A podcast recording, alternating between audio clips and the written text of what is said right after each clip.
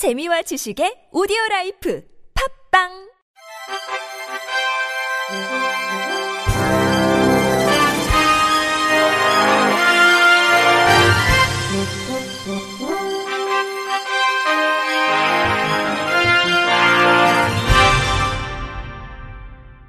청취자 여러분 안녕하십니까? 2월 1일 수요일 KBRC 뉴스입니다.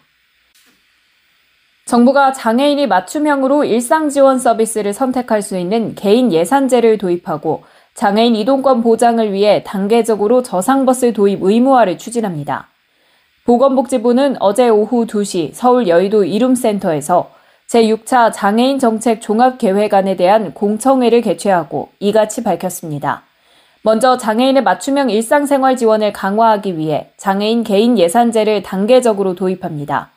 장애인 개인 예산제란 기존의 서비스별로 주어진 급여량 한도 내에서 지원받는 방식이 아닌 주어진 액수 안에서 개인이 필요한 복지 서비스를 스스로 선택해 받는 제도로 윤석열 정부의 국정 과제입니다. 또 장애인 이동권 보장을 위해 올해부터 시행되는 시내, 마을, 농어촌 버스 대상 저상버스 도입 의무화를 계속 추진하고 2027년부터는 이를 광역버스 등 좌석형 버스로 확대합니다. 이어 24시간 장애인 특별 교통수단을 휴대전화 애플리케이션 등으로 예약할 수 있는 전국 통합 예약 서비스도 구축한다는 계획입니다. 발달장애인 평생돌봄 지원 체계를 마련하기 위해 최중증 발달장애인 24시간 돌봄 지원 사업을 전국적으로 확대하고 낮 활동 서비스 역시 이용시간 확대와 기능 보강 등 고도화를 추진합니다.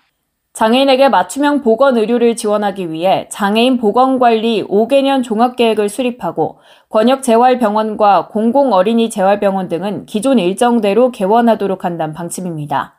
이 외에도 정부는 장애인 맞춤형 통합지원 및 자립주거 지원 강화, 지역사회 기반 장애인 보건의료체계 강화, 생애 단계별 맞춤형 교육 지원 체계 고도화, 소득 보장제도 강화 및 장애인 고용 지원 확대, 장애인의 일상생활 속 체육, 관광, 여가 확대, 장애인 문화예술 향유 및 디지털 미디어 참여 확대, 장애인 이동 및 시설 접근, 재난 안전 보장 강화, 장애인의 사회 참여 및 권리 보장 강화, 장애인 정책 추진 기반 강화 등 9가지 정책 분야를 선정했습니다. 보건복지부는 이번 공청회를 통해 제기된 의견을 관계부처와 함께 적극 검토해 종합 계획을 보완하고 국무총리 주재 장애인 정책조정위원회 심의를 거쳐 확정 발표할 계획입니다. 이기일 복지부 제1차관은 이번 종합계획은 윤석열 정부 국정기조에 따라 최중증 발달 장애인 등 사회적 약자를 더욱 두텁게 지원하고 장애 개념 확대 등 국제적 정책 흐름을 반영해 향후 5년간 장애인 정책의 발전 방향을 담은 청사진이라며 장애인 당사자의 욕구에 따라 맞춤형 통합 서비스를 도입하는 등 장애인과 비장애인이 차별 없이 살아갈 수 있는 사회를 구현하기 위해 전 영역에 걸쳐 틈새 없이 지원해 나가겠다고 강조했습니다. 활동 지원을 맡은 뇌병변 장애인을 수개월간 성폭행한 혐의로 기소된 활동 지원사가 1심에 이어 2심에서도 중형을 선고받았습니다. 서울고법 춘천재판부 형사 1부는 오늘 성폭력 범죄 처벌 등에 관한 특례법상 장애인 유사성 행위와 강제추행 등 혐의로 기소된 50살 안모 씨에게 원심과 같은 징역 10년을 선고했습니다. 안 씨는 2월에서 5월 뇌병변 1급 장애를 갖고 있는 52살 정모 씨를 상대로 4차례에 걸쳐 유사 성행위를 시도하고 5차례 강제 추행하고 7차례에 걸쳐 머리 등을 때린 혐의로 재판에 넘겨졌습니다. 안 씨는 증거가 명백한 부분은 혐의를 인정하면서도 나머지 범행은 부인했으며 자신이 소속된 센터는 장애인의 보호, 교육 등을 목적으로 하는 시설이라고 볼 수 없음에도 장애인 피보호자 간음죄를 인정한 원심 판결엔 잘못이 있다고 주장했습니다.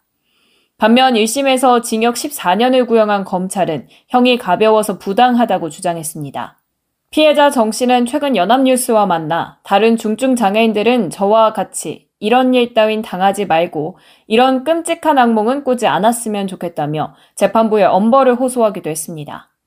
양측 주장을 살핀 항소심 재판부는 증거 조사 결과 안 씨가 소속된 센터는 장애인 활동 지원 기관임이 명백하고 안 씨가 항소심에서 되풀이한 일부 혐의 무죄 주장에 대해서도 원심의 유죄 판결엔 잘못이 없다고 판단했습니다. 재판부는 원심의 양형인자 선정은 정당하고 원심 판결 이후 형을 달리할 만한 사정 변경은 없다며 양측의 항소를 모두 기각했습니다.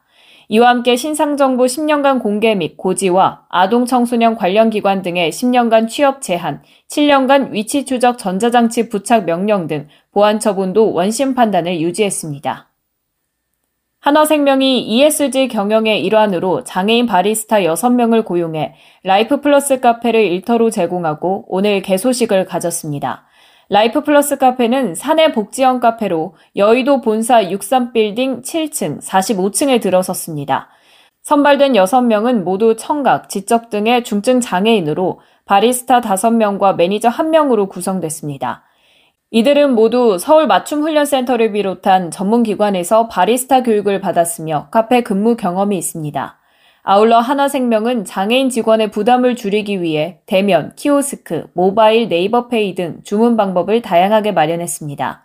신입 직원으로 입사한 배윤영 바리스타는 안정적인 직장과 좋은 환경에서 일할 수 있는 기회를 얻게 돼 기쁘다며 카페를 방문하는 모든 분들께 환한 미소로 기분 좋은 하루를 만들어 드리고 싶다고 소감을 전했습니다.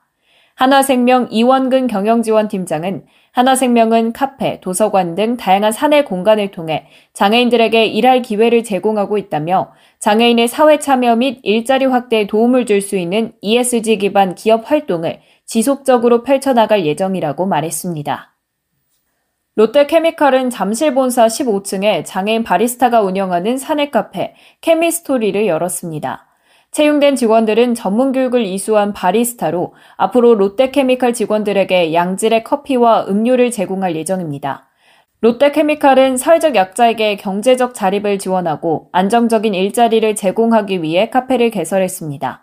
황진구 롯데케미칼 대표이사는 이날 오픈 행사에서 청년 장애인에게 안정적 일자리를 제공해 더욱 의미 있는 카페가 될 것 같다며 사회적 약자에 대한 인식 개선 노력과 지원 방안에 대해 함께 고민하고 실행할 것이라고 말했습니다.